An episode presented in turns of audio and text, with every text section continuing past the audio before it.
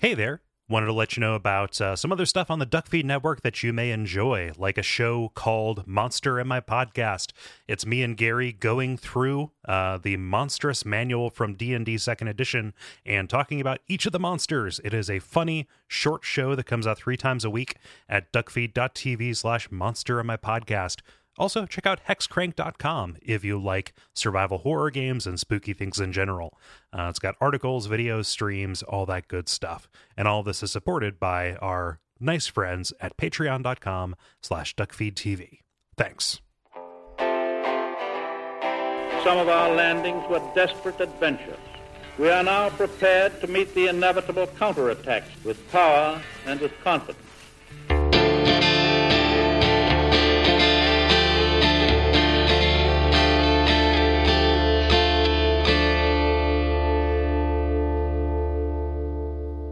My name is Gary Butterfield, My name is Kole Ross. and you're listening to Bonfireside Chat. It is a profane favorite. Yes, and this week we are reading your responses to uh, Farron's Keep.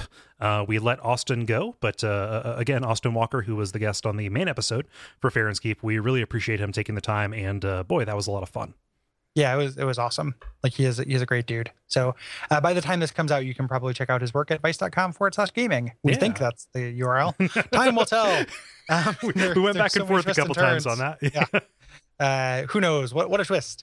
Um, but I, I'm sure if you just search uh, Austin Walker Vice, you will find the thing and not his uh, his habit for smoking and uh, drinking. Yep. Which is usually what comes up when you search Austin Walker's Vice. Um, I see. I, he is such a nice guy. I even feel bad about that joke. I don't know whether he does any of those things.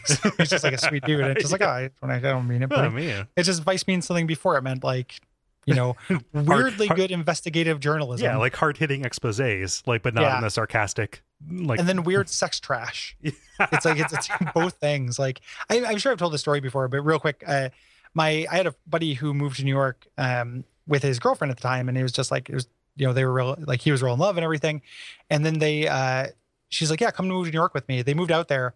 She like and I'm not demonizing her like this relationships are complicated, but she broke up with him uh, very early on after he moved out there, so he was pretty crushed. And then Vice had a thing where they did interviews, and the thing was like interviews with two people who just had sex and she was in the magazine for that like really quickly after they broke up oh, so not only did he have to like he got broke up with after moving to like the scariest city in the world um you know and uh i imagine it being a lot like big but then he had to read that read this magazine article that was just like here's an interview with your ex right after she had sex with somebody else hmm. um it is comically uh kicking you while you're down Yeah. Oh. but hopefully hopefully austin will clean up the joint i don't want to see any more of that shit on his watch um So uh, with uh, I'll start us off here with a little bit of follow up from Zach. Uh, Zach says, after listening to your last episode, I noticed that you didn't mention an interesting interaction you can have with Rosaria. If you kill her and then reload uh, the Rosaria's chamber area, she'll come back to life, and the cribs in the room hanging from the ceiling will be bobbing up and down, almost like they are agitated at best or convulsing at worst. You have to kill yourself to trigger the event. I'm not sure if it messes up Ringfinger Leonard's uh, Leonard's quest or not. So proceed with caution. Is incredibly unsettling to watch. I don't know if it has any lore significance or if it's simply there to be spoopy, but it is effective either way. I, had am- no idea. I immediately want to go do this because that sounds great. yeah, I, I'm so hesitant to kill NPCs in these games, even though I know that like, you know, the, the consequence. Like I'm going to play through them again. Yeah. I'll be able to see what happens, but I never just kill NPCs Mhm. until it's like at the very end. Um, that's cool. I'm gonna have to do that.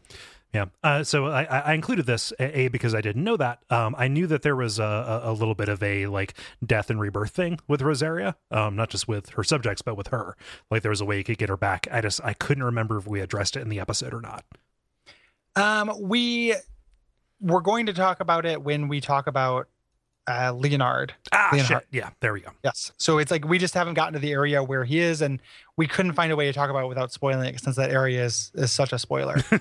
um, so we uh, we'll get to that uh, soon enough. Yeah.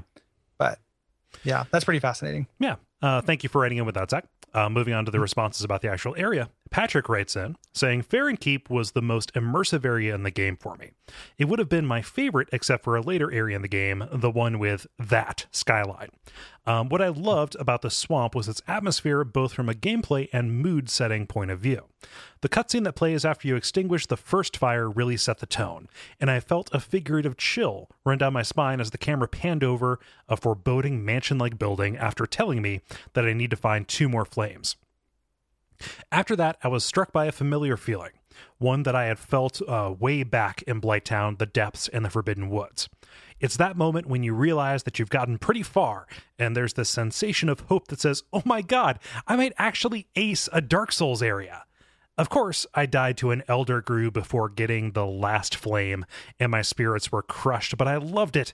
Before I died, I was really stressing out on managing my purple moss, keeping uh, an eye out for enemies, and trying to memorize the layout. Uh, these are the best moments of the Soul series uh, that they that the Soul series has to offer. Rather, um, high tension dread that is rewarding uh, the better that you play, and soul crushing when you fail. That's the mark of a truly immersive gaming experience. Yeah. How bad would it be if you had to extinguish all those flames on the same life? Oh, that would be very frustrating. Yeah. And eventually you'd get it, I think. Oh yeah. Um, because that's that's what I do now. you know, like when I when I run through on my my current like don't give a shit character that doesn't have to you know get everything because Yeah. I've gotten it before. you don't get injured because you're um, loose. Yeah. Yeah. But um yeah, if you had to do that the first time, I could see that being very frustrating. Um but yeah, this uh, this this area does a good job of that. Mm-hmm. So um Brian says via contact. Uh, I had a thought while helping one of my regular Souls bros through the Farronwood uh, last night. The Golden Scroll and the antiquated set seem to tell a story of adventure and risk taking gone awry. Like the Basilisk Curse Frogs nabbed some poor bastard from behind who thought he stumbled upon a fortune in the Golden Scroll. That's why the chest is open and the item is on the ground. They didn't even have time to pocket it before the curse took hold. Poor little Estus on the curb, uh, poor little Estus on the curb for that fallen adventurer. Yeah, Um, so something that like I'm a little bit bummed about, and you didn't really see this in Dark Souls 2. Um, but uh, the fact that where where, like they no longer put statues where basilisks once were or are Yeah. like around that. Like I want basilisk gardens. Give it to me, please. yeah, yeah, yeah. I want that quite a bit. Um, and that's such a good detail. Mhm. Like that's such a like I I'm, I told this story in the dark in the I think in the PvP episode, but like the guy with the hacked sword that cursed you, and me seeing him kill Solaire and getting the Solaire statue when I was in Anor Londo mm-hmm. in Dark Souls One, and then running off a cliff so I wouldn't get cursed and hacked. Like it's a really memorable moment that only happened because of those statues. Right. Um, that statue is such a good a- asynchronous. Like that might be my favorite bit of like you know non-core asynchronous detail. Like way cooler than hearing the bells. Oh yeah. You know, like I think that's so cool, Mhm. so foreboding when you just saw those statues. There's really no reason for them to take that out. It's just, uh, I mean, I just with technical overhead, you know, implementation. Like I have no idea. The change in the netcode too probably messed that up. Yeah, I mean, I mean, if you, it's got to be the same thing they use for uh, soapstone messages, though, which are still like every other thing is still there. So Yeah. it's, it's hard for me to believe that just the statues are the hard thing. Yeah. You know, when everything else still works perfectly. Yeah, my I just I, I always assume things are way harder than I assume. Yeah. Yeah. Yeah, maybe. Um, I just I wish that it would have been worth it. I feel like if it wasn't, if it was a, if it was possible, Oh yeah, yeah. you know, I would have liked to have seen some, seen that effort put there because it is really, really cool, and I do miss it. Yeah. Yeah. Yeah. Um, let's see here. Doug writes via contact saying, I had really mixed feelings on this location. The lower portion felt like everything I disliked about the swamp and the road of sacrifices, except with more darkness, more slow trudging, and poison buildup virtually everywhere. I get that the purpose of this is to create a level of island hopping, uh, but it felt more like uh, more like a chore to get from place to place than a fun gameplay experience. On the other hand, the feeling of exploration upon climbing to the high tower, finding the dead wolf, and facing down the rock demon atop the bridge was transformative. It may be the single most vertical level I can think of uh, in the series. Suddenly, I went from slogging through the thigh deep toxic muck to having a, a view of virtually every other area in the game. Um, it wasn't enough to salvage the, lo- the level for me, but it was uh, uh, uh, sorry, but it was at least the kind of surprise set piece that reminded me that no one designs Quevel, uh, levels quite like From.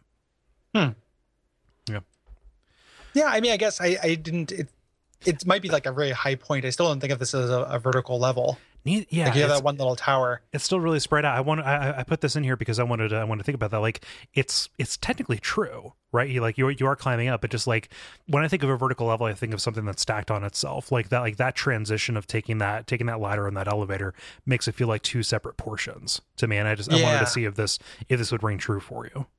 Yeah, yeah. That's I don't think of it that way. I mean, I guess it is. You do get to go up. It is like the crow's nest, right? Yeah.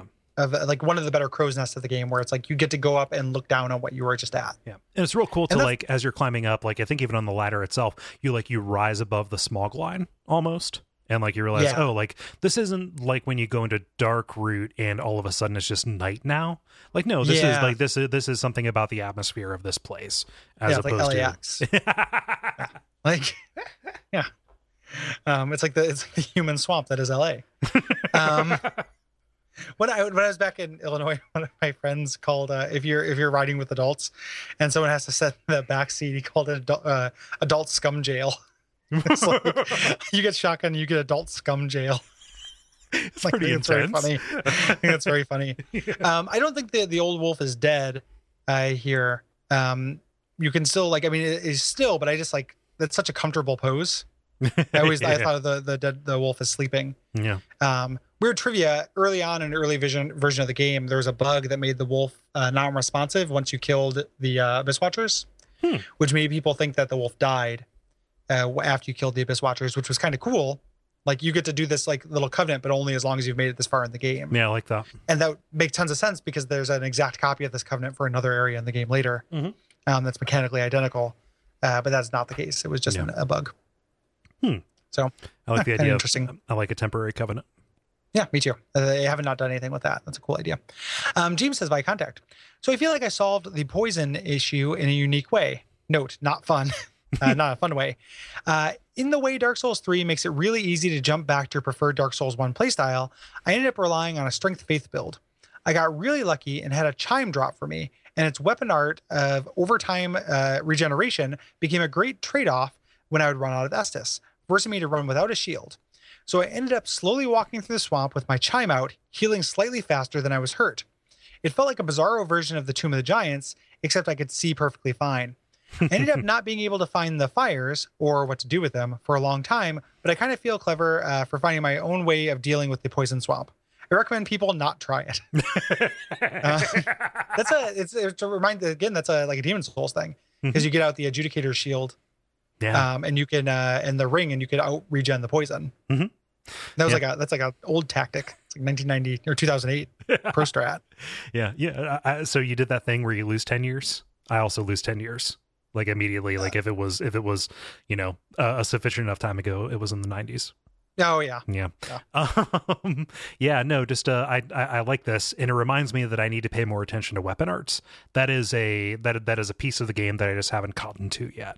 Not because it's bad, but just because it's like not apparent.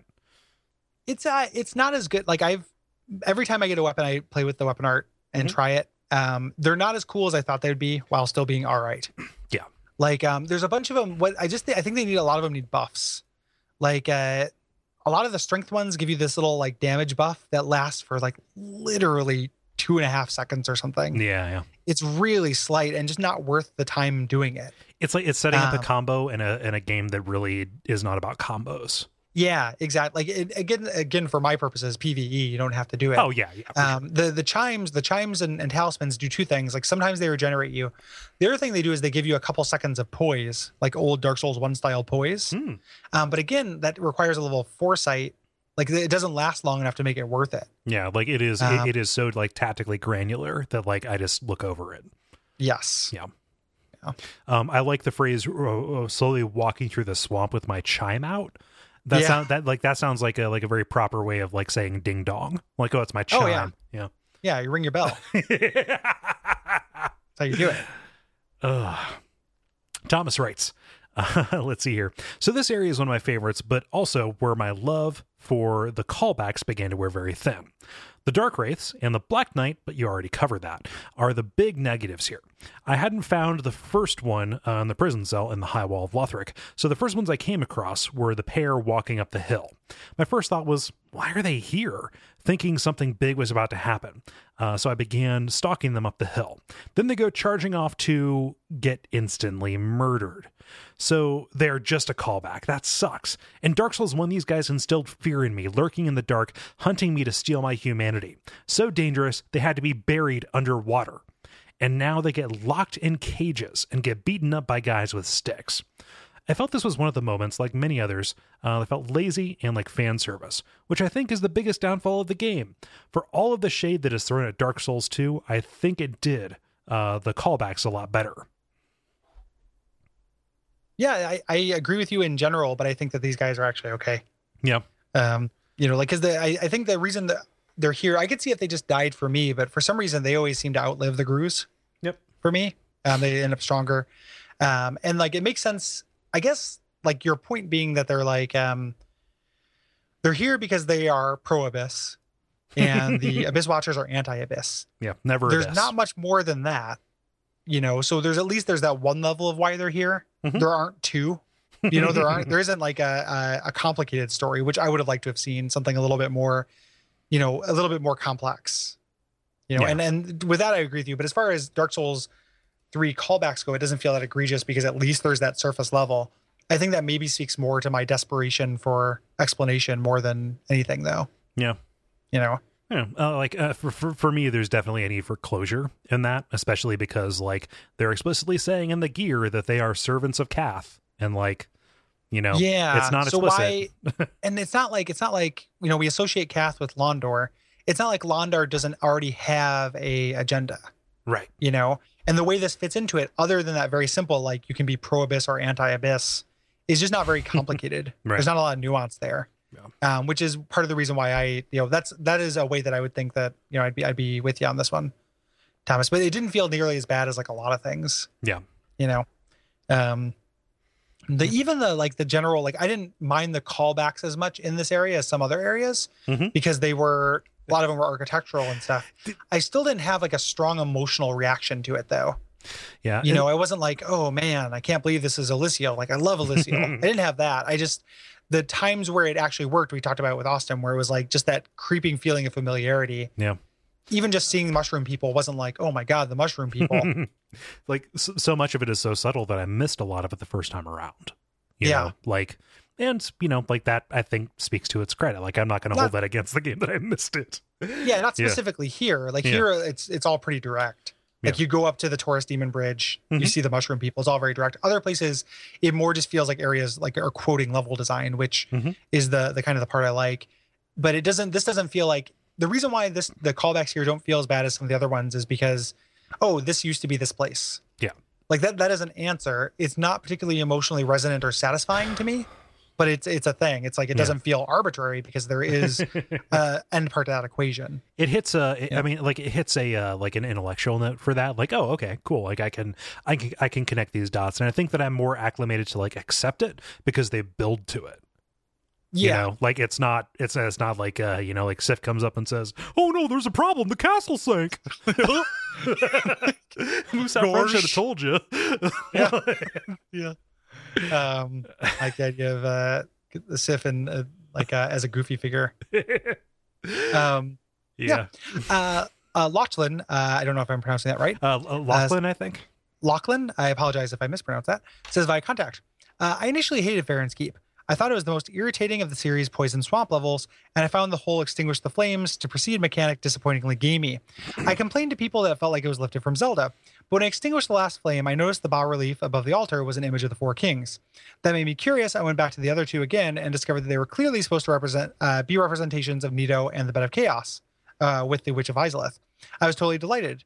There's an in-game justification for the Zelda-style gaminess. The Abyss Watchers require new applicants to symbolically uh, complete the journey of the chosen undead by extinguishing the flames of Dark Souls 1 bosses and opening a huge door. There are a lot of things about the callbacks in Dark Souls 3 that bother me, and someone in Duckfeed Slack said, uh, I'm the most anti-Dark Souls 3 person there. outside of gary Uh, outside of me, of course. Don't when you come at the king, that's not this. um, but this is an example of a callback done uh, so so right. Are the Abyss Watchers confusing Artorias with the chosen undead? Who knows? But it's weird and ambiguous and suggestive, uh, which are the things that got me invested in Dark Souls lore in the first place. I wish Frama had focused more uh, on the relatively subtle callbacks like this rather than dressing up new NPCs in our old friends' costumes. Um, yeah, we I mean, we more or less covered this in the main episode. Yep. Um, I think that that's would have this would have been a cool detail if they weren't like. I, there's just nothing to suggest that that's the case. Like, Yeah. I don't want to steal anyone's head canon. Mhm. It's a cool idea that they, in order to do that, but all it would have taken was a line. Yep. I, You know, I- we have we have one NPC that constantly talks about the watchdogs. just to have him be like, you have to make that hoary old recreation of the chosen undead or something like that. Yeah, like I mean, Done. Hawkwood seems like he would be, you know, like just he he- he quit it, so he would be just like really dismissive of the of the of the uh, custom, right? Yeah. You know, like he would say it like.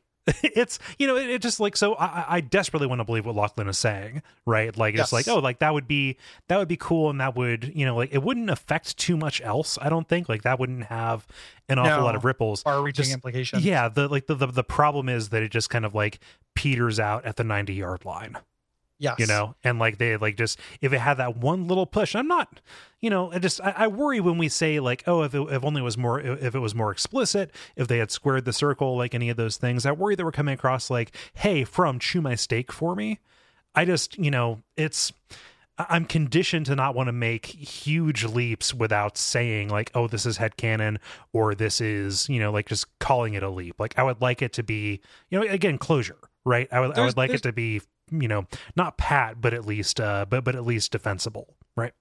I think about that all the time, and and at the risk of turning this into like just a repeat of the last like appendix episode, like I think the difference there is not with us. I feel like it's with the game, Hmm. where like the level of granular detail uh with those little things that like would that do like a lot of the work but don't actually connect the dots Mhm. are stronger in this. You know, like it- stronger it, in this are- area or stronger or stronger in, in Dark Souls 3. Like there Okay. are more of them uh, that are this kind of thing where it's like, oh, this would be it except for one line. You know, like Mhm. it lays it out, you know, uh, us a little story except for one line. Um, and the problem is one, uh, which you you weren't calling this out as a problem, but it kind of is a problem, is that it doesn't add up to anything. right. You know, like it doesn't even if this is true, so what? Mhm. You know, it's it doesn't like add to anything that we it's not doesn't resonate with what we already know about the Abyss Watchers. You don't buy any No. like you don't get anything from cashing in on this stuff. Exactly. Like- and that's why and there's a lot of those little things, a lot of these little like 80% of a story, 70% of a little storyline that if you do the work, like I was willing to make those leaps of faith Mhm. in the earlier games because it felt like it added up to something. Mhm. Like, oh, this is a really cool idea. What does this do though? Yeah. You know, like it, it doesn't like it doesn't play into anything. You know, Yeah. it doesn't feel thematically resonant other than just kind of this idea that like the past is the past and and has moved into legend Yeah. you know but it they're already that like that's what these guys are is like them worshiping this legend and kind of like stealing this uh this fighting style and stuff Yeah. And like I know that we're doing that thing where we say I don't want a blank and then we do blank and then we're intellectually di- disingenuous or whatever, but like it's it's totally a thing. It's totally a, the like the experience of this. And like we have to be honest when we see it because like there is that gap and like the other side of that blade cuts if we just like say this, you know, we're being dishonest with ourselves. And uh you know like there's going to be another, you know, it's like there- there- there's there's another side that like swings back and says like, well no, there's actually nothing to base that off of and it goes against the way we've run the show the entire way. exactly like we it's it's not like you know what is easier to believe that there's this like this grand conspiracy that like overnight me and Kole just decided to be assholes who don't think about things the same way. Or miraculously when we started covering this new game that is you know made in a different time frame and stuff we're having a different reaction to it. Mhm. you know like what what's new here? It's not us. Like we're the, we're the same people. So like before you you know like pop off onto the internet to like you know call us assholes for doing that like it's not it's just so like when we say like uh oh we're not going to do this and then we do it Yeah. instead of being like oh you guys are hypocrites maybe recognize that as we're struggling because we're conflicted Yep. you know like that's a that's a very like human thing that comes from dedicating your you know a large portion of your life to the series and finding parts of it disappointed Mhm. disappointing it's not like oh we're we're calcu- being calculating in a way to be like dishonest and shitty Yeah, I mean, we're, we're we're not trying to like this isn't the audio version of clickbait. First off, nobody listens to podcasts. Second off, this is you know a half hour into a supplementary episode for a thing, and usually this In- in stuff is seventh episode Yeah, of the thing. Like if we were just if we were doing this opinion to be controversial, yeah, we're bad at that. like that would be us being shit like shitty at that. yeah, and that is not uh, Yeah. not the case. It is just this this is the thing that's different, and it doesn't mean you have to agree. Like it doesn't Oh, mean no, that you have to agree with me But- or us about this. It just Yeah. means that it's genuine, Uh, and to- that's the most frustrating thing about like any of the negative feedback that we've gotten yeah. about this. Like, like like like this season, we've segued into in, into addressing you know some very specific iTunes reviews, but like I don't I don't want to be in a position where people like us only because we like the same thing they like. yeah, I don't I don't I don't want to have that gun held up to my head.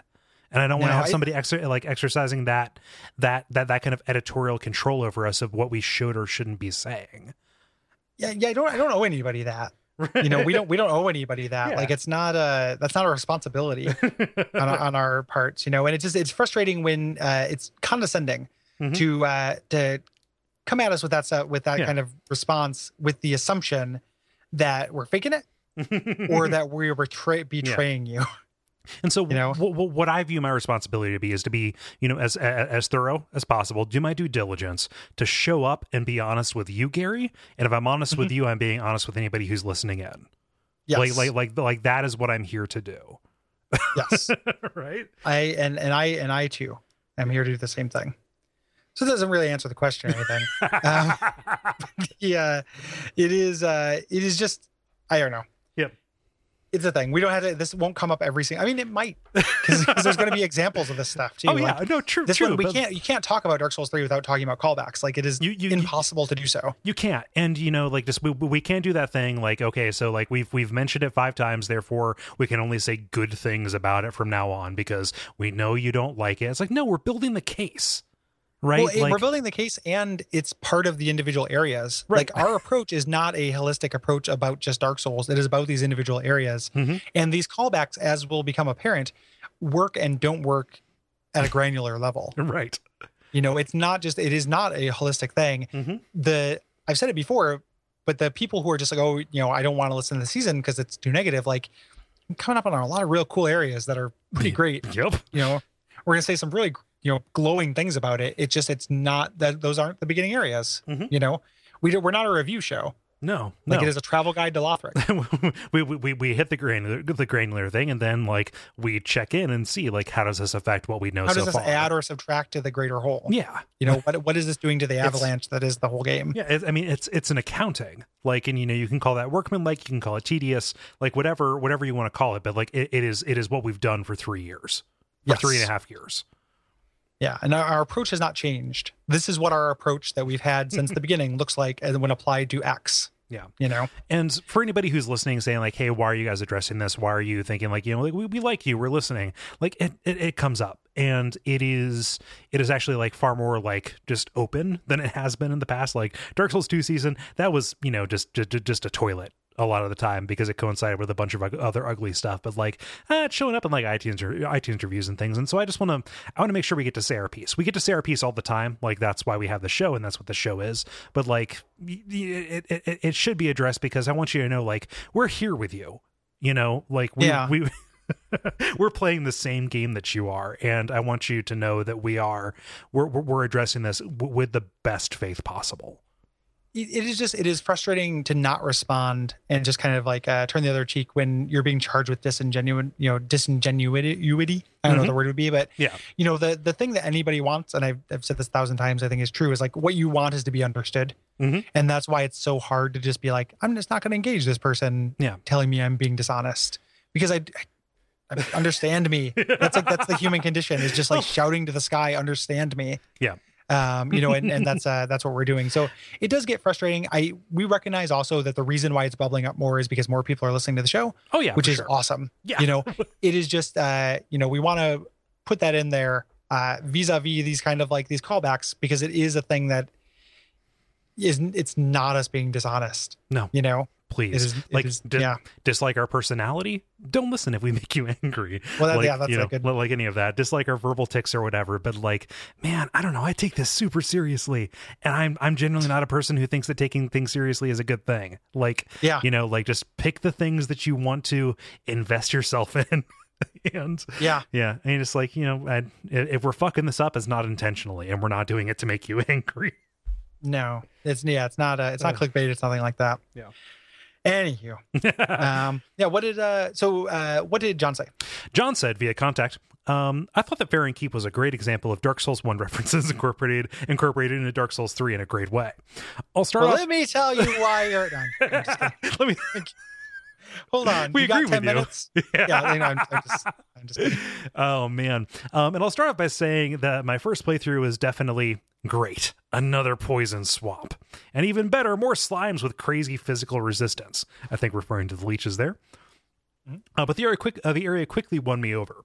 The ritual that you perform to open the door to the Abyss Watchers has some lore uh, lore significance that is easy to miss. The carvings Ah. behind each fire seem to bear a resemblance to the bosses from the original game, namely the Four Kings and Nito and the Witch of Izalith. Above the Watchdogs uh, covenant, you find a wandering demon, uh, but this one isn't like the others. It's old and spews boulders and dust. It's lost its connection to the fire that it was born from. Um, uh, when you hit it from behind too much, its legs buckle. Uh, this thing isn't even an actual boss fight. No fog, uh, no fog gate, no big health bar. Um, it is just a destitute relic from an old world that has no place. Finally, there are the Oolacile references. We find Dusk's gear by a white birch tree, a poor dead uh, uh, mushroom fellow uh, near one of the uh, sorry, and a poor dead mushroom fellow. Uh, near one patch of dead mushrooms, you find a scroll, and near a single standing mushroom, which looks an awful lot like uh, Elizabeth, you find another. This reeks of Oolacile Township, but not in a direct way. Note if this area is Oolacile, and that's the theory that we're working with, I'm okay with it. That means in Dark Souls 1, we saw Oolacile proper as was in decline. Then we saw the Darkroot Basin where Oolacile was consumed by the abyss and was taken back by nature. Now we see Oolacile slowly poking back up um, and being made use of by the inhabitants of a new world. I'm fine with with Oolacile being here because like it's already unstuck in time, right? Like we only saw it in its heyday by kind of like going back to it there. Yeah. Yeah, I don't, I don't know why this like that response unlocked this for me, but it does it is a little bit weird that like um I, mean- I mean I guess there's nothing in this area that is Oolacile specific that isn't in Darkroot. Oh yeah, Because I was just thinking like why would something be just an Oolacile, skip a dark Darkroot and end up here? Which is kind of the way that it's described, but it's really Yeah. not that way. I mean everything here, those mushrooms, dusk, all those things were Darkroot the thing, related. the thing that it sacrifices though is that wonderful item description from Dark Souls 2 that says Elizabeth was a beautiful princess. That was really good. like said to be that was a good uh, good use of that history thing. Yeah. The um but yeah, this uh this, these callbacks don't bother me again, but at the risk of repeating myself because it intellectually is a complete equation. I didn't have a real strong emotional reaction to it. Yeah. You know, but it is it is uh it is a complete thing. It makes sense. Mhm. You know, does not particularly bother me. Uh Sean says by contact. Um, I love and Keep. Stepping into it after finding Cathedral of the Deep was a nice change of scenery from a functioning building into one that's almost entirely a natural environment. The callback to the Valley of Defilement, uh, that is, having a clear path ahead, was really welcome for me. I like these levels most when I feel like I can avoid the poison swamp by staying on the right path. And of course, a ton of fun to hunt around for all the other goodies hidden in the area. The Abyss Watchers boss fight is the first great boss fight in Dark Souls 3.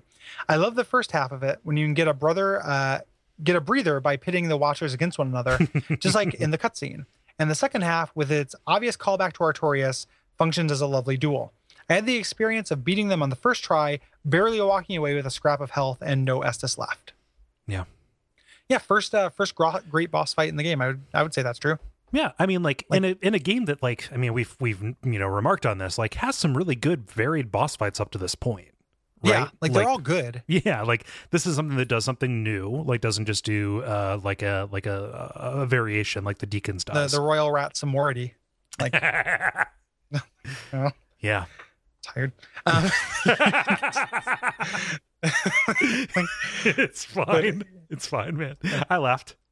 okay, thank you. Take Thank your you. laugh points. It's good.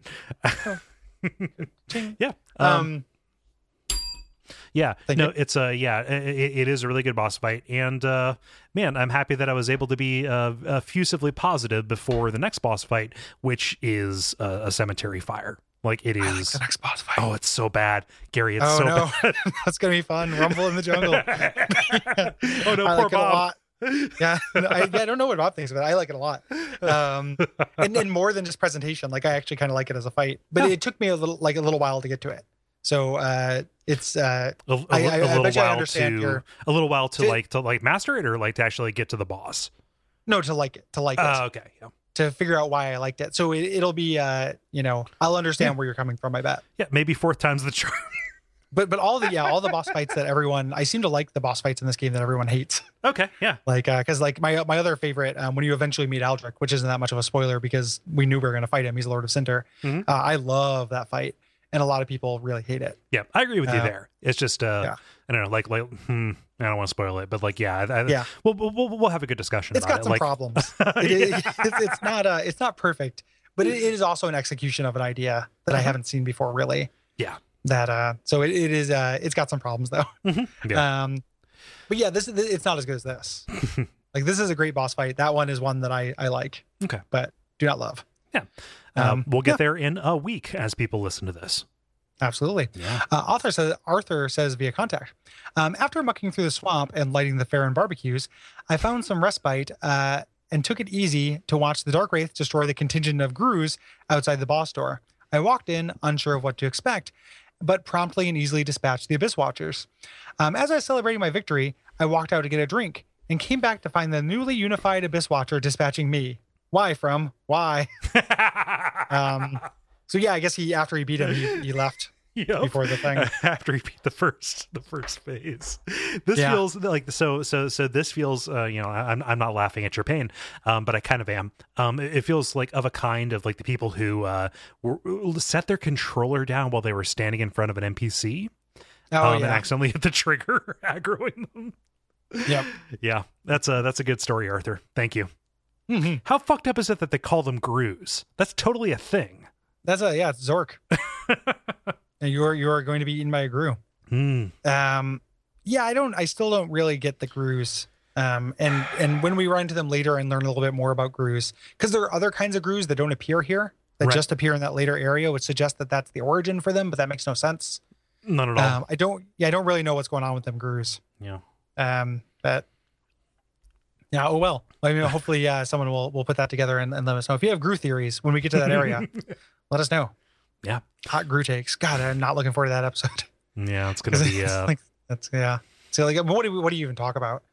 Um, like it's gonna be a short is there? yeah Yeah, that's that's 100 percent true. Yeah. Um, Uh, Randy writes in via contact saying, uh, "Gotta say, as keeps go, Farron ain't the tops. Yeah, Got- baby. Gotta say, keeps go, Farron ain't the tops. Gonna have a rumble. Uh, you've got slugs, which are gross. Um, you've got the Ghru, uh, who look they who like who look like they fell out of an ill-fated Henson production, and you've got their big elephant cousins, the Blood Hymn Chantulons." Yes, Yulan, Yulan supremacy. the suffix for life, um, who build flying blood skulls. Man, this guy knows how to weave a phrase.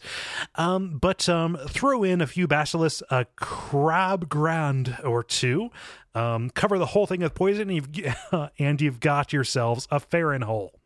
Um, after a much needed rest at the lofty Sleepy Dogs Inn, we find ourselves off to a boss fight that I really enjoyed. Having the Abyss Watchers begin by fighting one another added this strange voyeuristic sense to the fight, making you feel like you're intruding on the critical moments of important works being done, all of those being capitalized. Um, which is true, given the situation. You're bearing witness to and participating in the destruction of the one, uh, uh, sorry, of one of the last bulwarks holding back the Abyss, or so we're told. Regardless, what I truly loved about this fight was how much the second half recalled Bloodborne's Maria.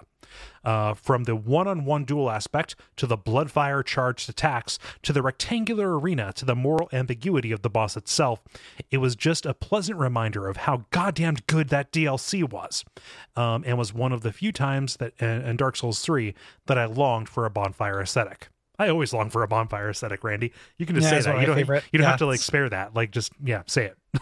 Yeah, that's that's one of the, one of the more regrettable omissions. Yeah. from this. Yeah, I don't I don't have anything to add to that. No. I uh, the uh, one thing about the slugs is I was happy to see them back, but I wish that there was a thing where they had like a, a clutch like they do in uh, Demon's Souls, like when you get the Moonlight Greatsword, and they're all like clustered around it. I kept seeing things hanging in the distance, and I was thinking, hoping there would be slugs Oh. hanging. in, Oh like, yeah, those like the, like they, they would be yeah, like just when when you say a clutch, like them like in a in a, in a globulon, like just uh, hanging from a rope. Yeah, Yes. I just, Ga- Gary, I forgot that there were slugs in five two. Oh yeah, yeah. They're one of the coolest parts, man. You get that Moonlight Greatsword. It's one of the coolest set pieces in that game. I know, right? But like I forgot Yes. about it. Like it, like Yeah. the, the- like this opened it up. Like during that entire episode, and I didn't even think to call it a callback. Yeah, Yeah, they're they're slug, slugs are back, baby. They're gonna As far have as a slugs rumble. go, they ain't the tops. they Um, they are the tops. they are the tops. Well, the, the Demon's Souls slugs are probably the tops. Oh yeah, yeah. These guys are secondary slugs. Yeah. Um, Matt says via contact. By the time I fought my way to the Abyss Watchers, I was starting to notice that something about Dark Souls 3 bosses seemed a bit, well, off from normal. So many of my foes had buddies with them uh, when I went to do battle with them. The Curse Rotted Greatwood, the Crystal Sage, Deacons of the Deep, Abyss Watchers, and more all have backup slash reserves to call upon in some form or another. Other Souls games have certainly done the same thing in the past, but they usually broke up the group fights with one on one skirmishes between them. This time around, they were all uh, one after another. At least in my experience, the front loading of all the group melees messed with my sense of pacing a bit. Uh, I'm not averse to jumping into uh, pell mells, uh, but it would be nice if they had given me some palate cleansers in between. This is admittedly a trifling complaint, but I'm curious if you all noticed that or were put off by the variety in the boss order. Maybe put off by the lack of variety. Sorry, I, or did, lack I, of variety. I didn't edit that well. Yep. Um, Put off by the lack of variety. Yeah. So, um, I think that I, don't mind it, right? Like, it, th- th- there is probably like a duel or like a straight up like big monster fight you could put in here that would like technically break up the pacing or like the monotony of it. Um, but I feel like they all use more or less they all use the like the extra cronies in in kind of like different ways. Um, so Mm. it depends on like on a macro sense, like yeah, it, like it is a whole bunch of like crony boss fights in a row. Um, but Mm. on a micro sense, it feels like they play different roles in it. it. And so it didn't feel like the same note. It felt like the same instrument. Yeah, I, I, I don't. I think that it would be better if there was one without it, or alternatively, like I don't think the yeah, well, yeah, we had Vordt. Um, I don't think the Curse Rotted Greatwood needs its ads. Yeah. I don't think that adds very much to the fight. Yeah. I would have just struck those. I think I don't think that adds I very think I think that's a weak boss fight in general. Like it's fun theming Yeah. wise, but Yeah, yeah, it's, it's not particularly good, and it, it's not made better by the fact that you just have like while you're doing the first phase, you have this other thing to worry about. Yeah. You get the visual of all the creatures worshiping the tree, which is kind of cool, but other than that, it doesn't doesn't do much. I think it'd be cool if it, I think it would be better paced with with more breaking it up, but Mhm. it didn't bother me that much. yeah, yeah. It- like it didn't feel like a critical flaw. Yeah, which isn't sure. which isn't me like discounting your um I, I- either of your like complaints about it like i just I, I i you know again what i said there about it being uh not feeling monotonous because of the different ways they were used yeah for the most part, I agree with you. Even though I, I do think that the ones in uh, Curse are kind of stupid. Yeah. Um, David says via contact. Uh, at the beginning of the game, Hawkwood laments how unkindled are lesser beings to the lords, and how us trying to rein them in is a fool's errand. Here, for the first time, we learn what makes him think this. When the player pops an ember, they become more durable and become able to cross between realities. When a Lord of Cinder pops an ember, uh, they're able to harness the power of the first flame and torch your ass. Uh, previous Lord Souls bosses have been impressive and powerful creatures, but the lords in Dark Souls 3 show exactly how becoming a lord has made them more than what they once were, and that is awesome. i didn't draw See, that it's- connection Is he saying that when the uh, he's popping a cinder when when the Abyss Watchers become the second phase of the fight? I like i, I think so Does that is there any does that happen? no like i included this because uh because i want to watch for it in the future and see because like everything has a second phase now Yeah, i mean yeah, a lot and- of things do. Um, yeah, that's and- it's kind of an interesting idea. Yeah, and, and like the you know like the the second phase of this, you know, for all the blood that is involved and the blood of the wolf kind of going into different bodies and things, like there's still a heavy fire component to it. Like I'm, Yeah. you know, I I, want to watch for it. Like I can't, you know, off the top of my head call you know call it up, but like it feels, I don't know. yeah, it's an interesting idea.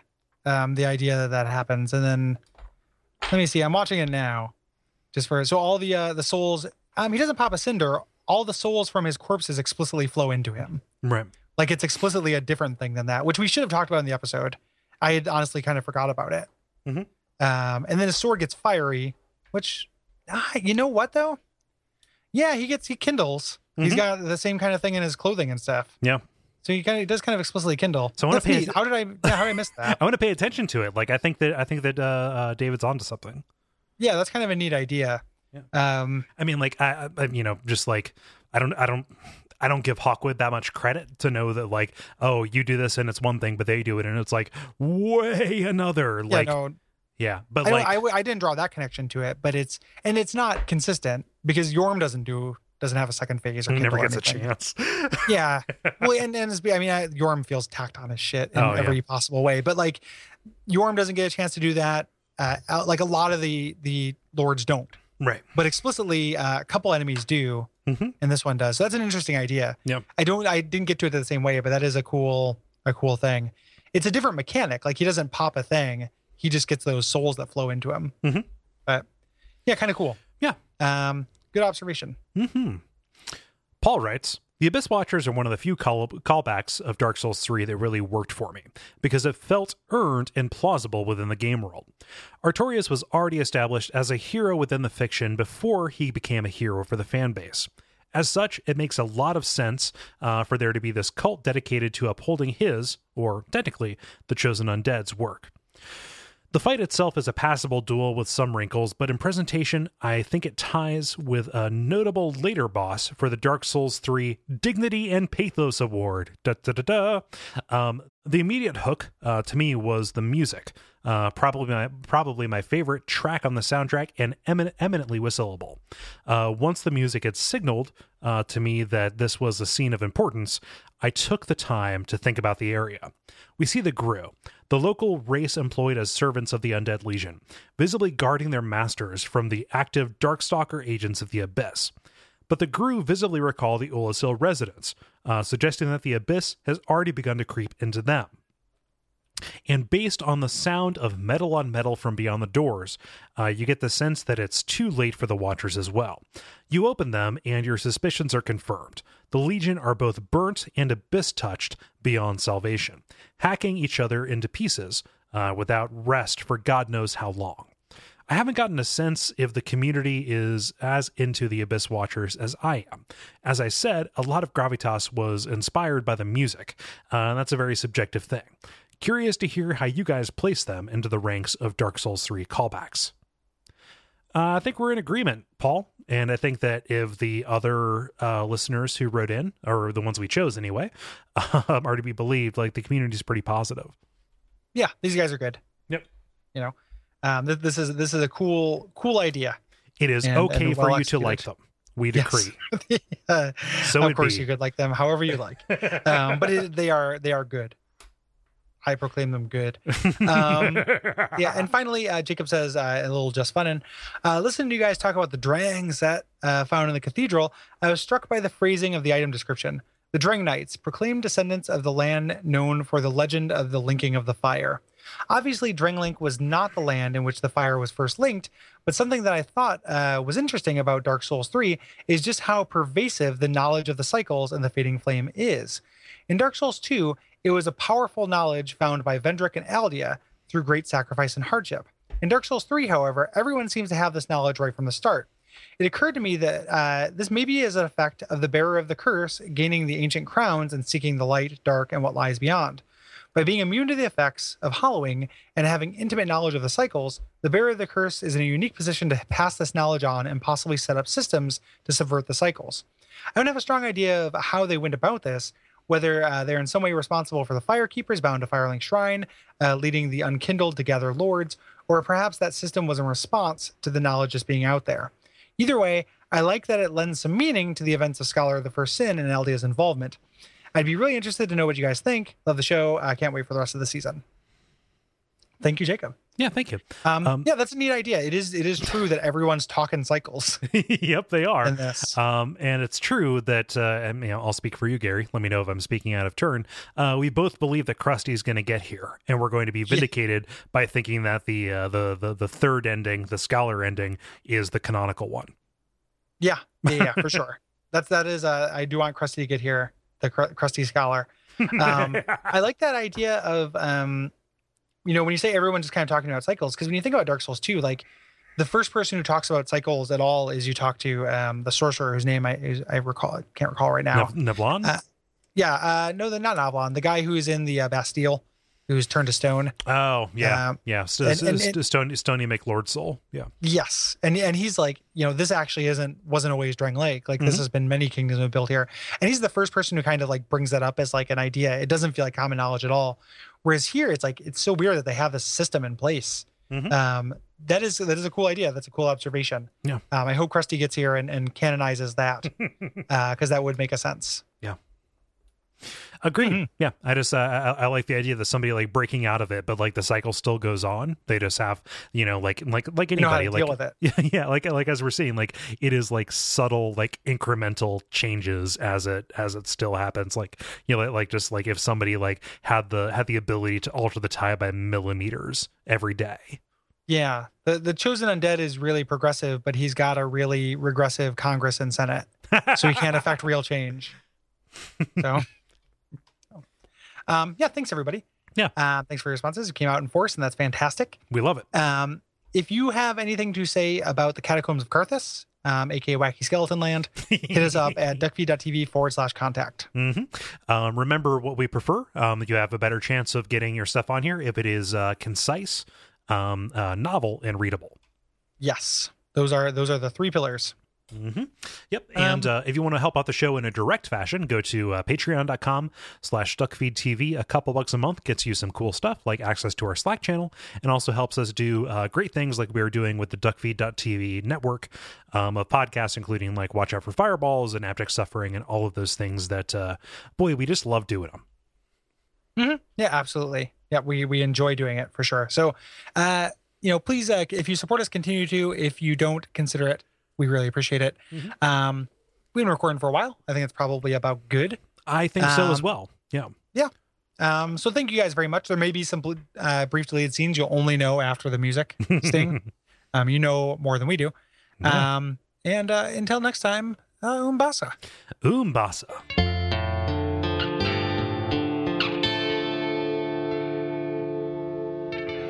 And we all pray that we will have far more soon